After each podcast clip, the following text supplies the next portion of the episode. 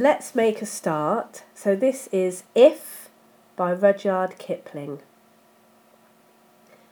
If you can keep your head when all about you are losing theirs and blaming it on you.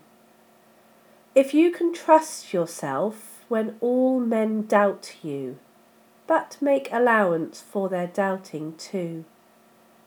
If you can wait and not be tired by waiting, or being lied about, don't deal in lies.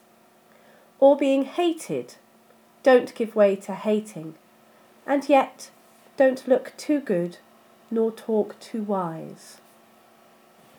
If you can dream and not make dreams your master, if you can think and not make thoughts your aim, if you can meet with triumph and disaster and treat those two impostors just the same, if you can bear to hear the truth you've spoken, twisted by knaves to make a trap for fools, or watch the things you gave your life to, broken, and stoop and build 'em up with worn out tools.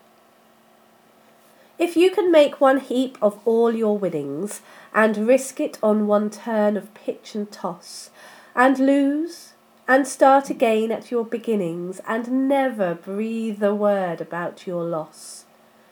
If you can force your heart and nerve and sinew to serve your turn long after they are gone, and so hold on when there is nothing in you except the will which says to them, Hold on.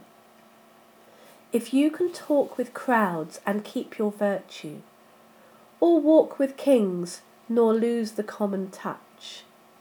If neither foes nor loving friends can hurt you, if all men count with you, but none too much, if you can fill the unforgiving minute with sixty seconds worth of distance run, yours is the earth and everything that's in it, and, which is more, you'll be a man my son.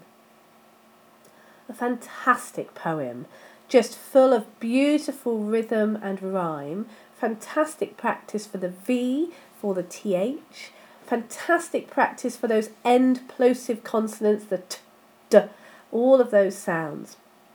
You can hear with my sore throat and bunged up nose that some of my consonant production was not as accurate as I would like it to be. Um, but when you have a go, I'm sure yours will sound a lot better.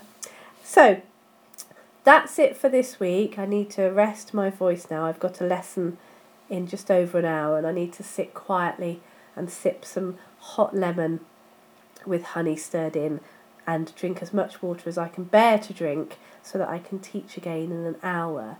So that was If by Rudyard Kipling. Don't forget midwintertuition.co.uk if you would like to book a lesson or find out more about the services that I provide. I hope you all have a wonderful week. Goodbye.